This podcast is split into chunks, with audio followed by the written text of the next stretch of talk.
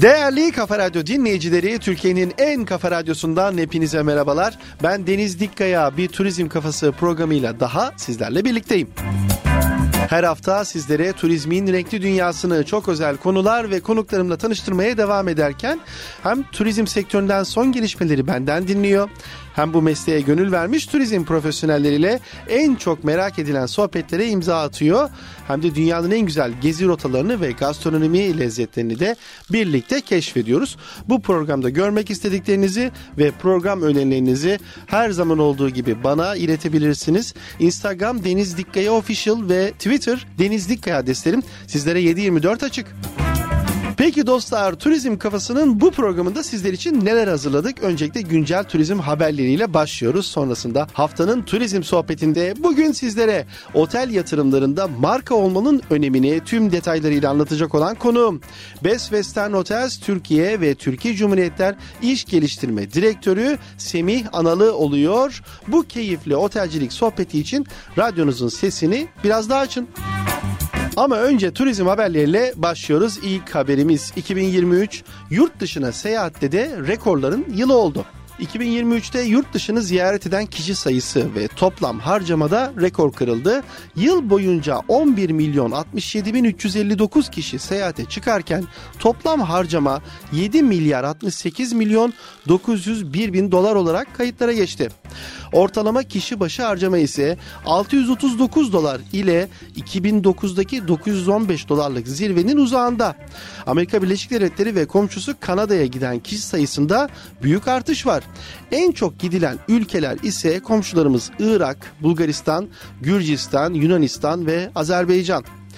TÜİK 2023 yılına dair turizm istatistiklerini açıkladı. Turizm gideri 2022'ye göre %65.3 artarak 7 milyar 68 milyon 901 bin dolar oldu. Bu rakamın 5 milyar 916 milyon 935 bin dolarını kişisel harcamalar, 1 milyar 151 milyon 967 bin dolarını ise paket tur harcamaları oluşturdu. 2004'ten beri yayınlanan verilere göre toplam harcamada rekor seviyeye gelindi. Gidilen ülkelere oransal olarak bakıldığında en çok artış Kanada'da. 2022'de Kanada'ya çıkan vatandaş sayısı 815 iken 2023'te %1717'lik büyük bir artışla 14.804 kişiye yükselmiş. Habertürk'te yer alan habere göre Amerika Birleşik Devletleri'ne giden vatandaşların sayısı da %76 artarak 246.321 kişi. Japonya %240, Birleşik Krallık %203, Tunus %198, İsveç %177, Hollanda %142 ile ziyaretçi sayısında artan ülkeler arasında dikkat çekti. Sıradaki haberimiz Uzungöl ile ilgili önemli karar. Trabzon Büyükşehir Belediyesi ve Çaykara Belediyesi tarafından şehrin turizm merkezi Uzungöl'e Millet Bahçesi girişimi için açılan iptal davasıyla ilgili Samsun Bölge İdare Mahkemesi iptal yönünde kararını verdi. Turizm merkezinde bulunan yeni mahalledeki proje alanında kamulaştırmaya yapılan itirazı mahkeme değerlendirdi ve karara bağladı. Mahkemedeki karar oy birliğiyle çıktı. 2577 sayılı idari yargılama usulü kanununun 27 Taksim 2. maddesi uyarınca dava konusu işlemin teminat alınmaksızın yürütülmesinin durdurulmasına kesin karar verildi. Antalya 2024'de de iyi başladı. 2024'ün ilk turizm verileri gelmeye başladığı Antalya Kültür ve Turizm İl Müdürlüğü'nün verilerine göre Ocak ayı içerisinde Antalya'ya gelen turist sayısı geçen yılın aynı dönemine göre %4.1'lik artışla 229 bine yükseldi. Ocak ayı içerisinde Antalya'ya en çok Rus turist geldi. Geçen yılın aynı dönemine göre %20'lik bir düşüş olmasına rağmen 57 bin Rus vatandaşı ile Rusya Federasyonu Antalya'ya en çok turist gönderen ülke. Rusya'yı %12'lik artış ve 39 bin turistli Almanya, %32'lik artış ve 18 bin turist ile İngiltere ve %13'lük artış ve 9 bin turist ile Polonya takip etti. Antalya'nın Rusya'dan sonraki ikinci en büyük ana pazarı Ukrayna ise 5500 turist ile 5. sırada.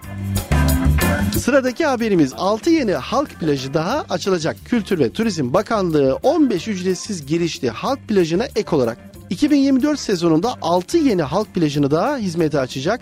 Yeni açılacak halk plajlarının ikisi Antalya'da, Bodrum, Muğla, İzmir ve Giresun'da da birer tane halk plajı açılacak. İzmir Uluslararası Kruvazyer Atları Birliği'ne katıldı.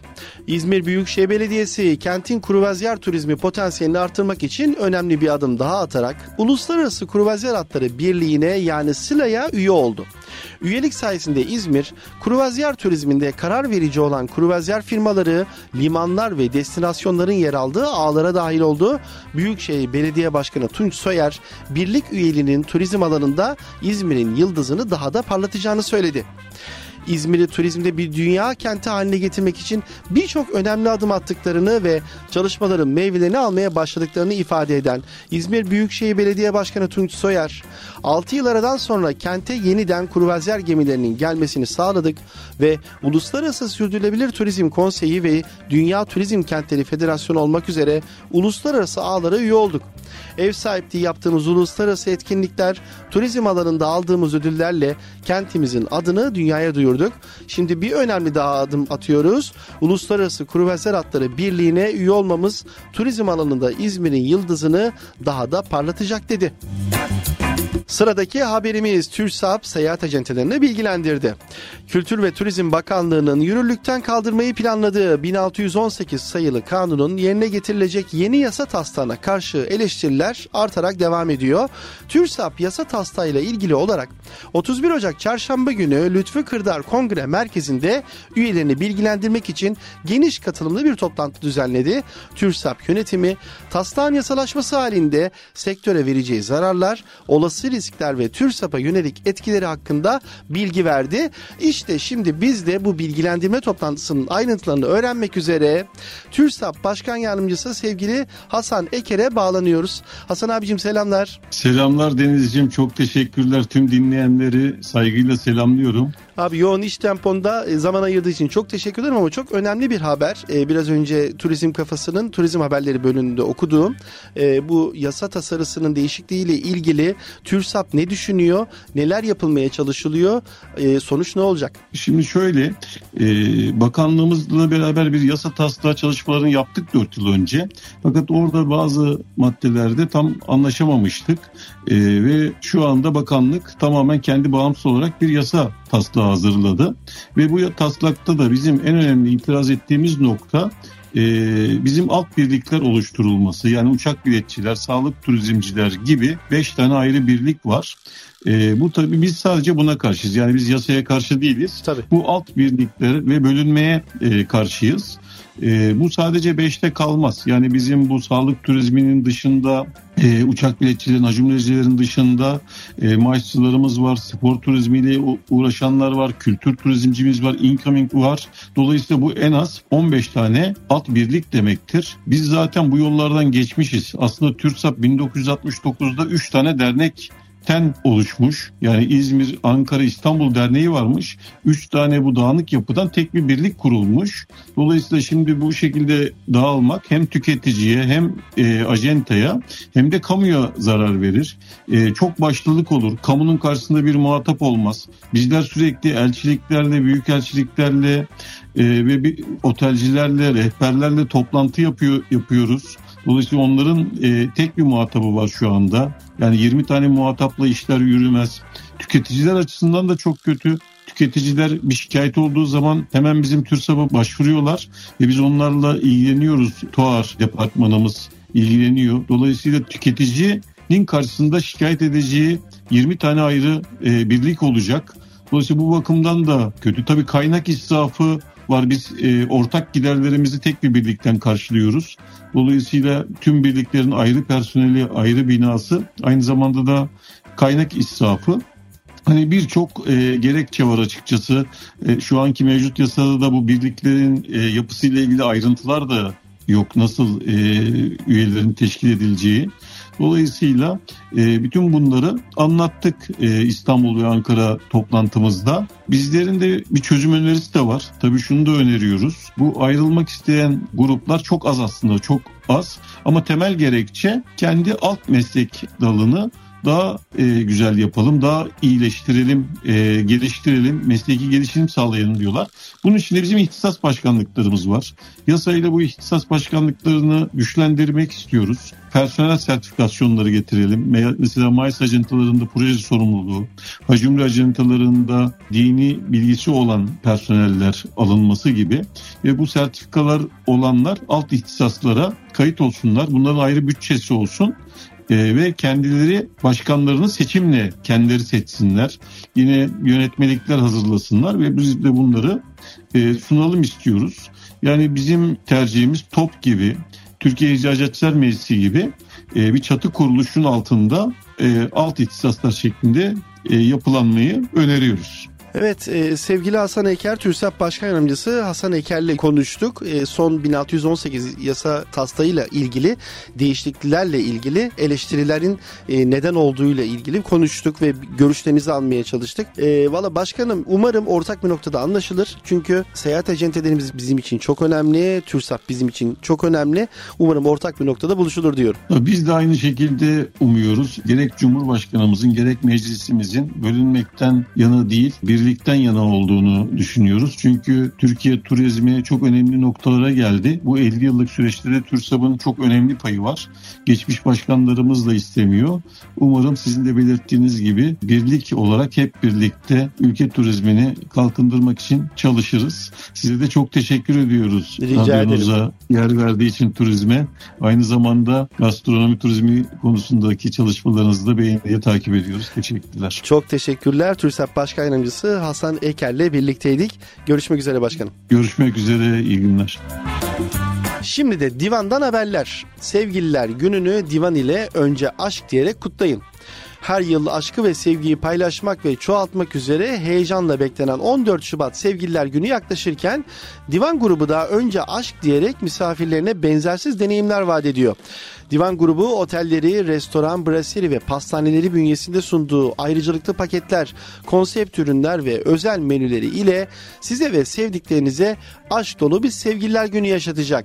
Dünya pastacılık sanatını divan kalitesi ve şıklığı ile bir araya getiren divan pastanelerindeki önce aşk kalpli pastadan Divan Kuruçeşme Bistro'daki özel sevgililer günü menüsüne, Divan İstanbul Otel Bay Lokanta'daki harika yemeklerden Divan Ankara'daki romantik piyano dinletisine, Divan Mersin, Adana, Bursa, Çorlu, Gaziantep Sevgililer Günü özel menüleri ve canlı müzik performansları ile tüm divan noktaları aşkı kutlamak isteyenlere unutulmaz anlar yaşatacak. Rezervasyonlarınızı sizler de www.divan.com.tr adresinden yaptırabilirsiniz.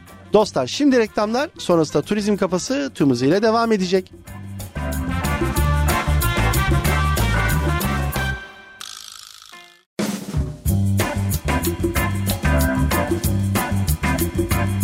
Turizm kafasında Kafa Radyo'da şimdi de geldik haftanın turizm sohbetine.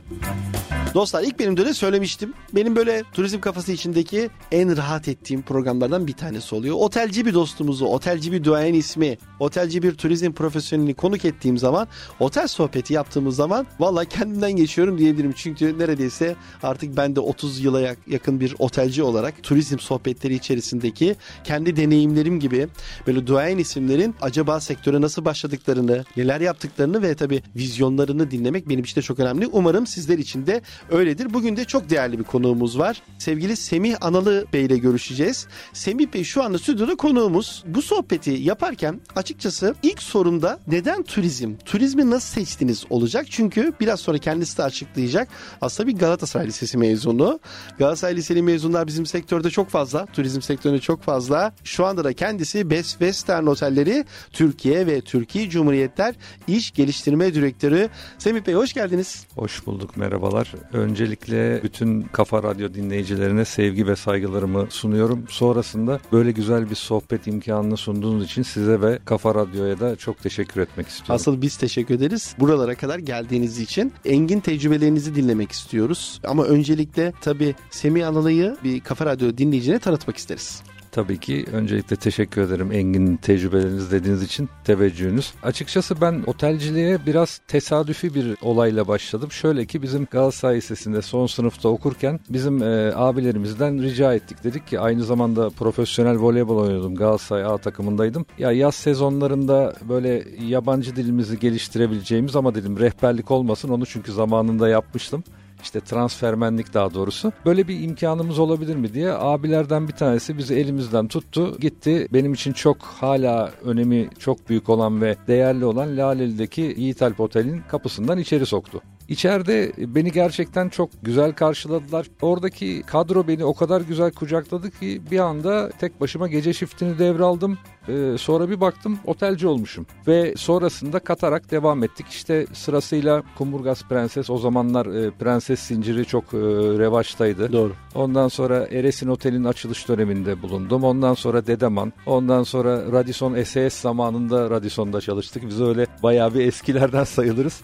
Ondan sonra bir dönem havaalanında BTA'da çalıştım yiyecek içecek bölümünde. Daha sonra Intercontinental, Ritz-Carlton derken e, 2010 yılında kendimi Azerbaycan'da buldum. Kardeş ülke Azerbaycan'da. Orada klasik her otelcinin böyle arada otelcilikten sıyrılıp başka bir şeyler yapma döneminde kardeş ülkemizde eğlence parkı açtık. Böyle Disneyland tarzı. Çok da güzel bir e, eser oldu açıkçası. Daha sonrasında e, tekrar otelciliğe duhul ettik diyelim. Orada birkaç tane otel açılışında bulundum. Daha sonra sırasıyla Karadağ'da bir yöneticilik deneyimim oldu. Ondan sonra e, Etiyopya Addis Ababa'da gene Best Western markası altında bir otel açtıktan sonra yaklaşık 4,5 sene son bu mesleğe başlamadan önce Kenya Nairobi'de Westland bölgesinin e, iyi otellerinden Best Western Plus Westland'de genel müdürlük yaparken bu görevle tanıştık, kabul ettik. 1 Ocak 2023 tarihinden itibaren de bu görevdeyim. E, açıkçası ilk sene beklemediğim kadar iyi geçti. Tabii işte hem e, cemiyetimizin verdiği bir network hem de 32 sene olmuş açıkçası. Ben de Tabii, nasıl olduğunu hala tabii. düşünüyorum. 32 senelik otelcilik camiasında olmamızın verdiği bir avantajla bir tanesi e, Cibuti'de olmak üzere 6 tane otel imzaladık. Toplam 7 otel ve şu anda da bu klasik pipeline'da dediğimiz bayağı bir tesis var. İnşallah güzel sürprizlerle İstanbul'un köklü bazı otelleriyle e, görüşmelerimiz devam ediyor. İlerleyen zamanlarda onları da duyuracağız diyelim. Yani e, marka gerçekten çok iyi bir marka, güzel bir marka. Bu arada 52 yaşındayım onu söyleyeyim. Evet, İki tane evet. erkek evladımız var. Birisi 20 yaşında, birisi 14 İsimleri? yaşında. Sarp ve Berk. Aa, Biraz süper. sert isimler koyalım Süper. dedik.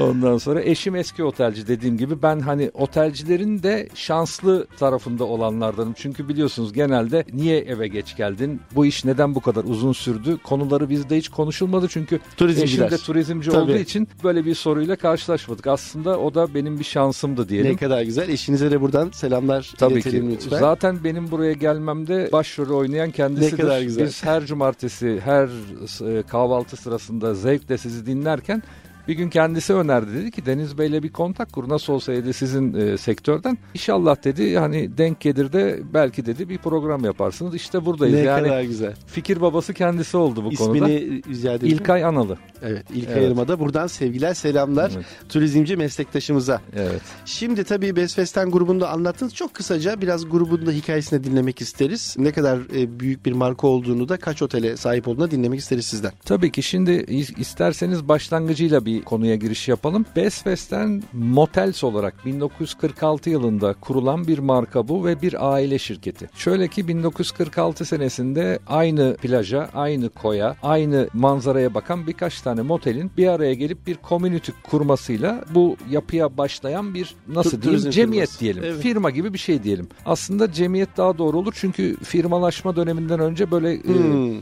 daha Evet. çok lokal bir şekilde hareket etmişler. Ondan sonra 1970'lere kadar aslında Kuzey Amerika'da özellikle rezervasyon sistemi yani e, nasıl derler Global Distribution sistemi ve Evet. Kuzey Amerika'da distribution sistemiyle çalışan büyük bir grup haline gelmişler. Daha sonra 1974 senesiydi yanlış hatırlamıyorsam Motels kelimesini atıp Best Western International olarak Avrupa'ya, Avustralya'ya, Yeni Zelanda'ya daha sonra da bütün dünyaya yayılan ve şu anda sonra 4300'den fazla otelde markası olan büyük bir grup. Evet. Şimdi aslında e, şu andaki güncel ismimiz 2023 tarihinden itibaren BWH Hotels olarak değişti. Fakat BWH Hotels telaffuzu biraz zor olduğu için ben de hatırlatmak için direkt gene Best West'ten hani bizim eski bildiğiniz Sultanahmet'te başlayıp da o zamanlar biliyorsunuz sadece Hilton vardı Türkiye'de. Tabii. Daha sonra Best West'ten girdi.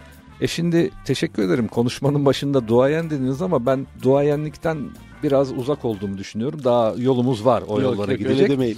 Aslında şimdiki duayen abilerimizin birçoğu da o Best Western'in tezgahından geçmiştir diyelim.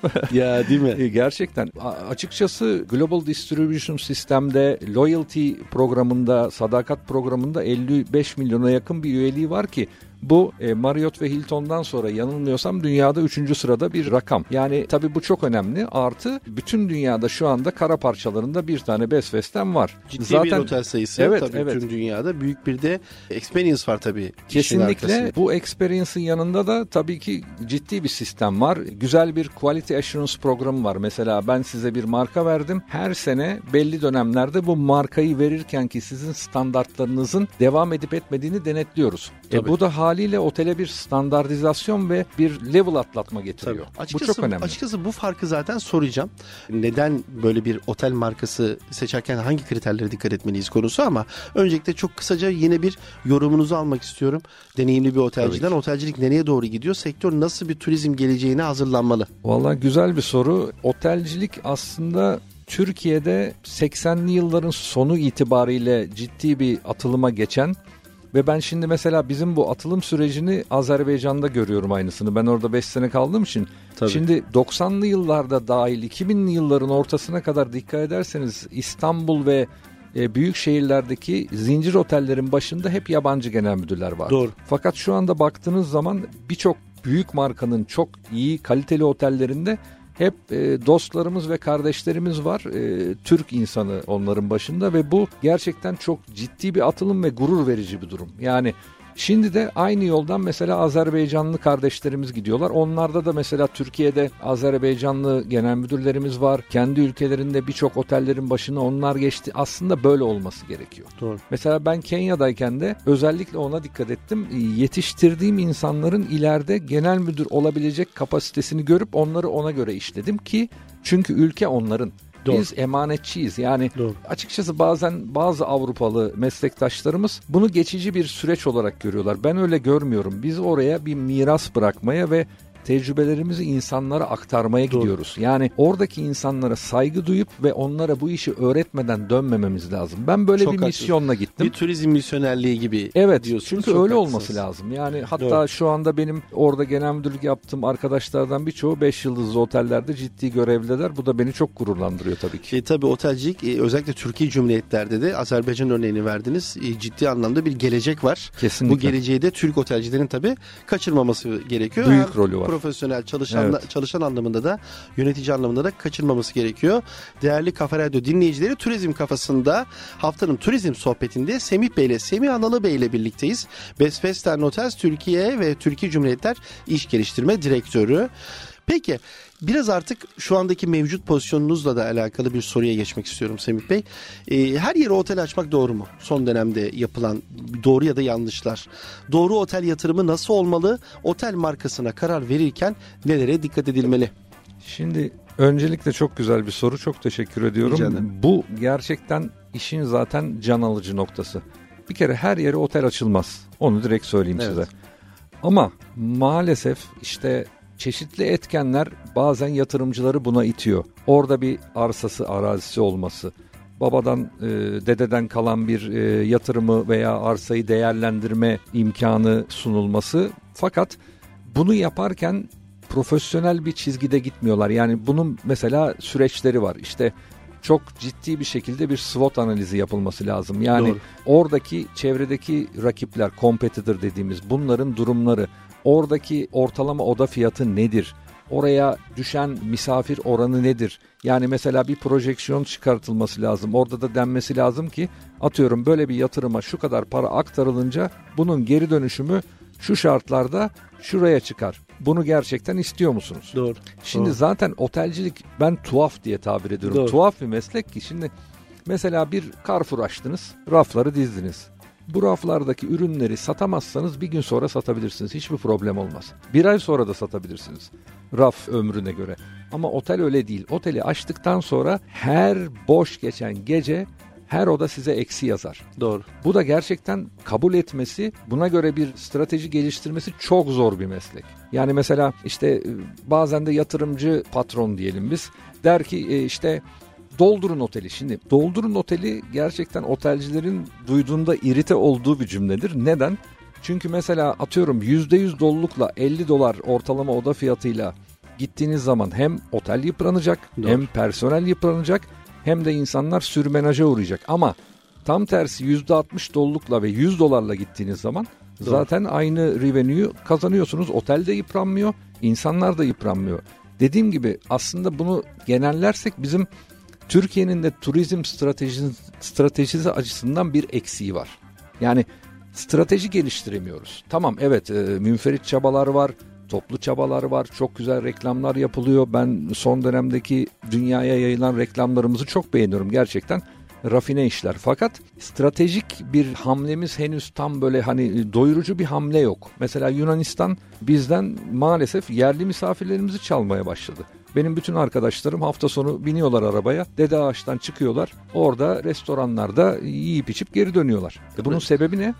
Çünkü biz e, artık bazı şeyleri her zaman yaptığımız gibi abartıyoruz fiyatta da Tabii, e, tabii, porsiyonda da yani işte hani Cem Yılmaz diyor ya yedik diyor aç kaldık diyor onu şeyin diyor hacmi ismi hacminden büyük diyor Evet, böyle. evet. Biz Hani- tabaklarımız küçülüyor, fiyatlarımız artıyor. Maalesef. Ama Yani, komşularımızda e, porsiyonlar da yüksek fiyatlarda e, e, ucuz biraz hizmet de bakmamız lazım. güzel. O yüzden mesela Bodrum'da son senelerde hiç olmayan bir şey oldu geçen sene. Sezon ortasında fiyat revizesi oldu. Ya değil mi? Çok acı. İşte neden? Çok acı. Çünkü 2022 inanılmaz iyiydi. Evet. Ama insanlar şunu unuttular. 2022 Covid'den sonraki zincirlerin boşaldığı bir seneydi. Hani 2023 2022'den daha iyi olmayacağı aslında belliydi. Doğru. Hani 2022 böyle hani Allah'ım şükürler olsun deyip herkesin yollara düştüğü bir seneydi. Doğru. Fakat 2023'te de e, gerçek yüzünü gördük Evet, şeyin, evet. potansiyelin. Ama ben e, Türkiye'nin önünün çok açık olduğuna inanıyorum. Fakat işte bir problem bizi bekliyor kapıda. O biraz jenerasyonla da alakalı olma ihtimali yüksek. Kalifiye ve rafine insan bulmakta zorlanıyoruz ve daha da zor bir döneme gireceğiz. Doğru. Çünkü biz e, ben 52 yaşındayım. İşte siz de hemen hemen bana yakın yaştasınız. Bizim dönemimizde biz sebat etmeyi, bir mesleğe gönül vermeyi ve uzun süreler aynı yerde çalışmayı biliyorduk. Ama şimdiki genç kardeşlerimizde sabır yok. Yani mesela ben çok rastlıyorum genel müdür arkadaşlarım diyor ki arkadaşı işe alıyoruz diyor iki gün sonra gelmiyor diyor. Ulaşamıyoruz da diyor. Yani bu örnekler arttıkça aslında beni biraz endişelendiriyor. İnşallah bir yerden bunu döndürme şansımız olur. Çünkü bizim için çok ciddi sıkıntı yaratacak bir Genç durum. kuşakları tabii anlamak, onların e, isteklerini, taleplerini, beklentilerini bilmek belki de bizde biraz personel yönetimi dediğimiz konularda e, artık kuşaklara göre de hareket etmeliyiz. Ortak noktada buluşmak herhalde en doğrusu olacak. İnşallah. Tam o konuya girmişken hani o konuyu çok es geçmek istemiyorum çünkü çok önemli. Bir yatırımcı kendi binası var ya da arsası var ve bir otel yatırımı yapmak istiyor ve sizle buluştu. Siz onu bir otel markasına yönlendirirken neden bir otel markası seçmesi gerektiğini söylüyorsunuz. Fark, farkı ne? Bir otel uluslararası bir marka olmasını ya da kendi adını koyması yatırımcıya ne kazandırır ne kaybettirir? Şimdi ben aslında çok güzel güncel örnekler verebiliyorum lokal yatırımcılarımıza bu konuda. Mesela bir televizyon düşünün, analog bir televizyon. Biz arkasına bir tane fişi takıyoruz, o televizyonu dijital hale getiriyoruz. Markanın yaptığı aslında genel hatlarıyla bu. Nasıl ki şimdi münferit otellerin ya da münferit zincirlerin, lokal zincirlerin deyip diyeyim giremeyeceği bazı platformlar var. Global Distribution sistemler var. İşte büyük şeyler var, rezervasyon kanalları var. Bunlara sadece zincirler girebiliyor. Doğru. E, dolayısıyla biz de o işin içindeyiz ve marka gereksinimi duymasının ana sebebi yani böyle bir markaya girmesinin en büyük sebebi zaten çevresindeki otellerin de yavaş yavaş markalaşmasıyla doğru orantılıdır. Mesela bir lokasyondan örnek vermem gerekirse Arnavutköy'de şimdi İstanbul Havalimanı'nın yakınındaki eski Şirin Arnavutköy'ümüz şu anda ciddi bir inşaat hamlesi içinde ve e, ard arda oteller açılıyor. Doğru. Mesela orada markalar hepsi hemen hemen orada yerlerini aldılar. Biz de şükür iyi bir tesisle orada yerimizi aldık. Çok yakın zamanda zaten bütün onboarding prosesi bitirip o tesisimizde de çalışmaya başlayacağız. Mesela oraya ben bunu sunarken dedim ki burada bir şöyle bir trend var. Yakında hani Kızılderililer kovboy arabasını çevirir ya. Doğru. e, bütün etrafınız hepsi marka olacak ve siz zorlanacaksınız. Doğru, doğru. Ve onlar da vizyon sahibi kişiler olduğu için bunu kabul ettiler. Bu rekabet ortamında daha doğru savaşabilmek için neredeyse Kesinlikle. hani tabiri buysa uluslararası ya da ulusal e, otel markalarını kullanmak, seçmek çok önemli. Bir kere biraz önce söylediğiniz gibi satış ve pazarlama maliyetlerinizi düşürüyor. Tanınırlığınızı e, arttırmak için yapacağınız çalışmalarda size büyük kolaylık sağlıyor. Evet, dünyaya açılan bir kapı olarak düşünün Doğru. bunu. Yani siz kendi yağınızda kavrulurken bir anda bir bakıyorsunuz dünya platformundasınız. Girdiğiniz markanın web sitesindesiniz ve bu konuyla alakalı da mesela bir markaya girerken yöneticilerin, patronların sorması gereken bazı sorular var. İzin verirseniz ben ufak Tabii ki, örnekler tabii vermek ki. istiyorum. Bunların en önemlisi şudur. E, Ben sadece tabelamı takacağım yoksa bu markayı aldığım zaman bütün nimetlerinden faydalanıp bu işten hem ben hem de marka mı kazanacak? Çünkü bunlar çok kritik sorular. Maalesef maalesef değil aslında. Onlar da kendi çapında değerli atılımlar yapan lokal gruplarımız var. Bazı international markalarımız var. Yani bu e, markalaşma gerçekten uzun bir süreç. Size söylediğim gibi 1946 yılından başlayıp 2024'e kadar gelen ciddi bir süreç. Yani öyle ha deyince e, uluslararası bir zincir olamıyorsunuz. Tabii. Yani diğer markaların hikayeleri de tabii ki çok Tabii. değerli. Çok ciddi bir deneyim gerektiriyor. Ama şimdi yatırımcı şunu soracak. Arkadaş kaç tane otelin var dünya genelinde? Kaç kıtada varsın? Ne kadar loyalty programın var? Sadakat benim- programının ne kadar, kaç üyen var? Evet sadakat programında kaç üyem var? Bunların bizim ülkeye katkısı ne kadar? iz düşümü nedir? Doğru. Yani atıyorum ben 53 milyon dediğim zaman Türkiye ve Türkiye Cumhuriyetlere gelen bunların içindeki sayı nedir? Bizde hepsi datası olduğu için anında söyleyebiliyoruz. Ve artı Global Distribution sistemdeki otelin yeri ne olacak? Ben yüzde kaç contribution yani marka desteği alacağım? Yani sırf tabela mı takacağım ve en önemlilerinden bir tanesi de bana bunun maliyeti ne olacak? Yani maliyet bir katılım ücreti, e işte bir oda gelirinden pay alma, bir fix ücret. Onun yanında da acaba bana ek masraf çıkaracaklar mı? Çünkü bazı markalar kalitesinden ödün vermemek adına işte büyük markalardan saymak gerekirse Marriott, ondan sonra e, Four Seasons, Hilton bunun gibi requirement'ları yani gereksinimleri çok ağır olan markalar var. Çünkü onlar gerçekten e, başka bir level'da.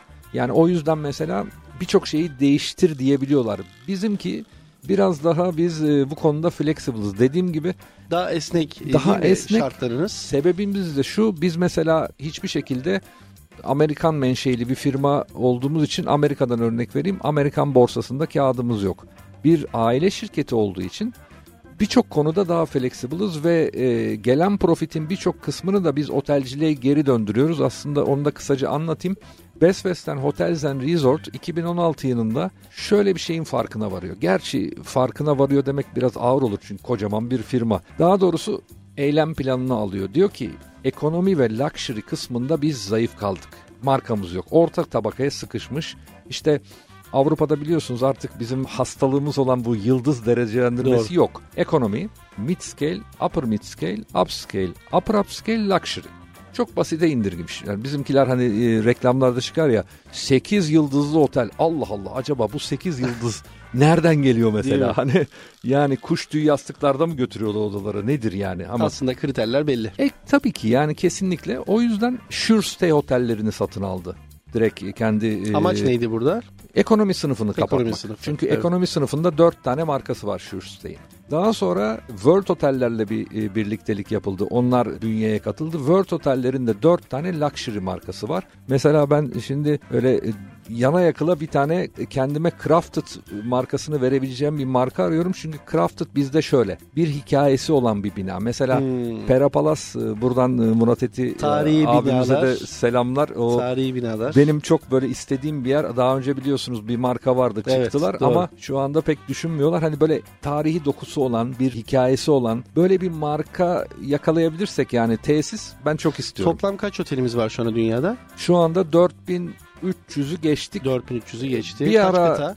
Ee, Yedi bütün kıta. hepsinde var. Bütün Bütün, kıtalarda. kara parçalarında var. yani şöyle söyleyeyim bence şu anda konuşuyorken bile bir tane anlaşma imzalanmış Anlaşma olabilir. Çünkü imzalanmıştır. e, yeni bir yapılanma var. Yani o Doğru. e, çok değerli. Ben de o yapılanmanın bir parçası olduğum için ne mutlu bana. Harika. En doğru ismi de seçmişler. Kimi seçmişler peki? Semih Analı bugün turizm kafasında konuğumuzdu. Best Western Otelleri Türkiye ve Türkiye Cumhuriyetler İş Geliştirme Direktörü. Çok güzel mesajlar verdiniz. Özellikle otel yatırımı yapmak isteyen yatırımcılar için neden marka seçmeli? Marka seçerken hangi kriterlere göre markayı seçmeli? Destinasyona göre, lokasyona göre, binanın kalitesine göre aslında doğru markayı doğru ürünle eşleştirmek gerekiyor. E bu da deneyim gerektiriyor. Piyasada çok fazla danışman dolaşıyor. Lütfen danışmanlarınıza dikkat edin diyorum. Doğru mu? Çok Semih Bey? doğru söylüyorsunuz. Hemen araya girmek isterim Lütfen. eğer izin verirseniz. Tabii ki. Şimdi zaten bu e, bu sürecin doğru işlemesi için e, aslında bizim için biraz daha bunlara hazır değiliz. Mesela bir yatırım yapılacaksa bence greenfield aşaması yani ilk kazmayı vurulduğu aşamadan itibaren en azından bir tecrübeli bir genel müdürü genel müdür olarak almasanız bile danışman olarak yanınıza almanız lazım. Çünkü mesela şöyle de bir eksikliğimiz var bizim. Türkiye'de bilmiyorum yeni dönemde inşallah bu olur ya da yapılmıştır haberim yoktur. Maalesef mimarlık fakültelerimizde otel mimarisi bölümü yok. Doğru. Şimdi Yapılması lazım mimar kardeşlerimize buradan selam olsun. Ben hepsi çok değerli insanlar. Ben birçoğuyla tanıştım, çalıştım, biliyorum. Fakat bir otelci gibi otelin içindeki trafiği bilmelerine imkan yok. Bazen öyle böyle fatal mistake dediğimiz hatalar yapıyorlar ki mesela e, bazı yerlerde personel e, soyunma odasını öyle bir yere yapıyor ki misafirlerin içinden geçmesi Ya lazım. değil mi? Sonra diyor ki aa doğru söylüyorsunuz. çok önemli kriterler. Ama onu bilme ihtimali yok. Çünkü içerideki sirkülasyonu Bu biz da bilebiliriz. tecrübeyle alakalı. Tabii ki. Demek ki, e, danışmanların aynı zamanda kaliteli ve deneyimli turizm Otelci olmaları mimarlarıyla çalışmaları da gerekiyor. Kesinlikle. Son mesajınızı artık yavaş yavaş almak istiyorum Semih Bey. Valla son mesajım şöyle çok güzel bir ülkemiz var. Ya bu klasik herkes söylüyor ama ben çok fazla ekspatlık tecrübem yok ama hatırı sayılır bir tecrübem var ve gittiğim ülkelerde bir tek Azerbaycan'da kendimi kendi ülkemde gibi hissettim ama onun haricindeki ülkelerde deneyimlediğim şu. Tabii fuarlar için başka ülkelere de gittik. Bizim ülkemiz kadar rahat, bizim ülkemiz kadar misafirperver, bizim ülkemiz kadar güzel, dört mevsimi olan, bu kadar potansiyel olan ben başka bir ülke görmedim. O yüzden bunun farkına varıp birbirimize sarılıp bence turizmde Avrupa'nın bir numarası olmamamız hatta ileride dünyanın bir numarası olmamamız için hiçbir e, önümüzde engel yok. Çok kısa da bir şey ekleyeceğim. Keşke zamanında Osmanlı döneminden itibaren şu Suriçi'ni güzel bir e, projeyle bozmadan bugünlere getirebilseydik düşünsenize yani şu at meydanı hipodromun Ya, yerinde olduğunu bütün bu cumbalı evlerin e, orada olduğunu tramvayların dolaştığını arabaların girmediğini dünyanın en büyük açık hava müzesine sahip Kesinlikle. olurduk. Kesinlikle. Keşke. Tarihimiz, Ama, e, kültürümüz çok. Tabii zararın neresinden dönersek Dönsek kârdır. kârdır. Tabii rahmetli Çelik Gürersoy'un da burada çok büyük payı var. Yani Doğru. şu bugündeki kullandığımız birçok eserin mimarı odur. Onun da Allah rahmet eylesin sağ olsun. Ya İstanbul'a bir çivi çakan bizim için her zaman başımızın üstünde yeri var diyeyim. İnşallah güzel günler, daha güzel günler turizmde göreceğiz hep beraber. Harika mesajlardı. Kimden geldi? Bugünkü konuğum Semih Analı, Best Western Otelleri Türkiye ve Türkiye Cumhuriyetler İş Geliştirme Direktörü. Çok teşekkürler katılımınız için. Ben teşekkür ederim. Çok keyifli bir konuşmaydı. Ee, gönül isterdi ki daha uzun zamanlar konuşalım. Sizi baştan uyarmıştım. Benim çerem biraz düşüktür diye. Gördüğünüz gibi tüm- gerçekten. Tüm turizmciler olduğu gibi program Evet. sizin ne zaman isterseniz İnşallah. her zaman turizm kafası mikrofonları size açık olacak. Evet şimdi tüm turizmcilere çok güzel bir şarkı hediye etmek istiyorum ama bu şarkıyı da böyle 19 yaşında çok gencecik bir isimden geçtiğimiz günlerde ilk klibini yayınladı ve çok ciddi de güzel beğeniler aldı, yorumlar aldı. Umarım müzik kariyeri de çok çok güzel olacak. Sevgili Işık Göksoy güzel bir şarkı bütün renklerden. Gördüm,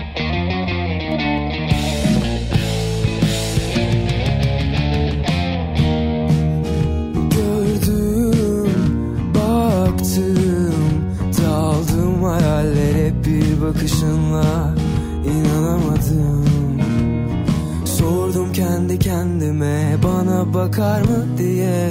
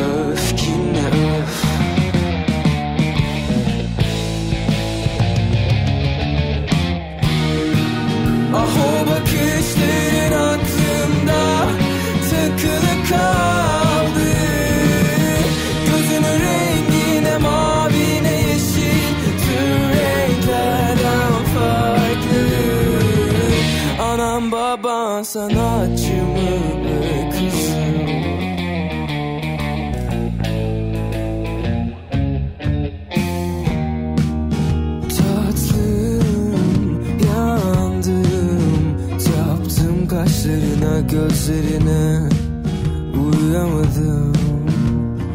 Bulsam seni rüyamda Uyanmasam bir daha. Öf Yine öf.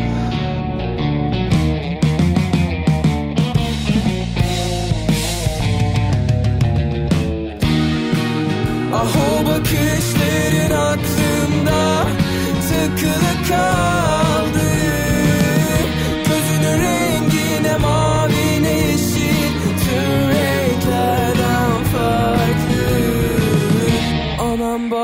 sanatçı mı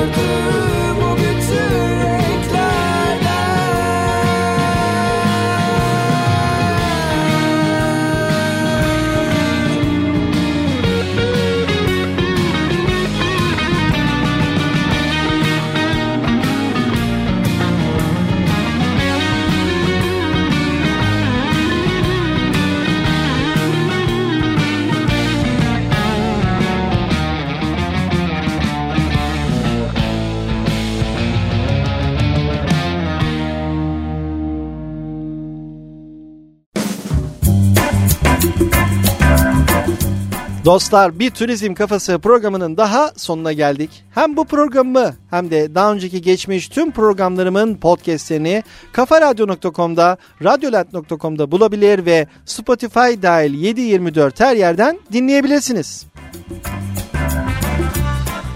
Bana sormak istediğiniz, merak ettiğiniz önerileriniz ve yorumlarınızı Instagram Deniz Dikkaya Official ve Twitter Deniz Dikkaya adreslerime iletebilirsiniz. Haftaya yeni konular ve konuklarla turizmi keşfetmeye devam edeceğiz. Hepinize çok çok güzel ve sağlıklı turizm dolu günler diliyorum.